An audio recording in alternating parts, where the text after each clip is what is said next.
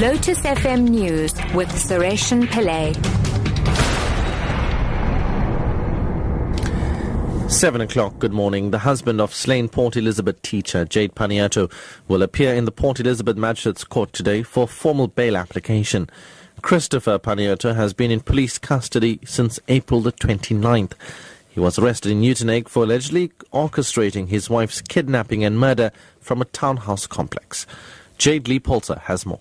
Lutando Sioli walked in silently, covering up his face with his jacket. Sioli, who turned state witness, has been remanded into custody until the 19th of June, when all three other suspects will appear at once. It's alleged that Sioli, who was employed as a bouncer by the husband of the deceased, Christopher Panayiotou, at his business in Algoa Park, was paid a large sum of money to plan the alleged abduction. He allegedly helped police in arresting Christopher and the third suspect, Sizwezakhe Vumazonke. Sioli will be detained at the Humewood police station as police investigate further. The KwaZulu-Natal Department of Health is trying to get antitoxins from three Asian countries following an outbreak of diphtheria in the province. Patients diagnosed with the disease are treated with antibiotics. There have been three deaths. MEC Sibongiseni Dhlomo says the supply of antitoxins is limited, with India, Indonesia and Japan the only producers. India has sent us only sufficiently to cater for four patients. And we have actually used that uh, up. pan is telling us that they produce toxins, antitoxins for their own use. And they, we have already been engaging them, but they are ready to send 500 vials of antitoxin to South Africa. Obviously, they will come to our us in KZN because we are the ones who are actually affected. We think this will be sufficient to take us going for up to about 40 patients. Higher Education and Training Minister Blade Nzimande has taken a swipe at the DA for weekend comments made by veteran journalist Allister Sparks at the DA's elective congress in Port Elizabeth. Sparks referred to apartheid architect Hendrik Verwoerd as a smart politician. And Nzimande criticized the DA for Sparks' comments after the DA criticized his department during the debate on its budget vote in the National Assembly. Professor Bozzoli, you say Hitler is raising his ugly head. You were at a congress that was resuscitating Hendrik Verwoerd.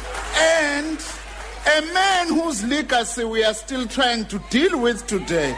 And what happened? Your leaders were, were actually walking on eggs, trying to defend Allister Sparks, virtually insulting millions of black South Africans who actually suffered under Hendrik Verwoerd. Internationally now, America's National Transportation Safety Board says the Amtrak train that derailed in Philadelphia, killing at least seven people, was traveling at twice the speed limit. According to the black box recovered from the wreckage, the train was traveling at more than 160 kilometers an hour. Amtrak is a national publicly funded rail service serving tens of millions of people every year. The BBC's Michelle Fleury reports. The train was traveling at 106 miles per hour. That is twice the speed limit for that section of the track that it was travelling along um, in a, a, suburb of Philadelphia known as Frankford, in a specific part of the track where the train was having to turn left. There has, in fact, been a crash at that very same site some 72 years ago. And finally, a pregnant woman who dug herself out of the rubble after the first Nepali earthquake has given birth to a healthy boy. The Red Cross said that 28-year-old Dolma Tamang was buried under her house when it collapsed on top of her. She managed to free herself from the debris but was badly hurt and did not know where to go for help.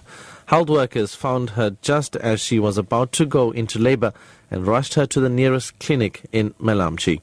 More than 8,000 people died in Nepal's devastating quake last month, and at least 48 people were killed in a second major earthquake that struck on Tuesday near Mount Everest, just two weeks after the first. Top story at 7 o'clock. The husband of slain Port Elizabeth teacher Jayde Panayiotou will appear in the Port Elizabeth Magistrates Court today for a formal bail application. I'm Suresh Pillay. I'll have your headlines at half past seven.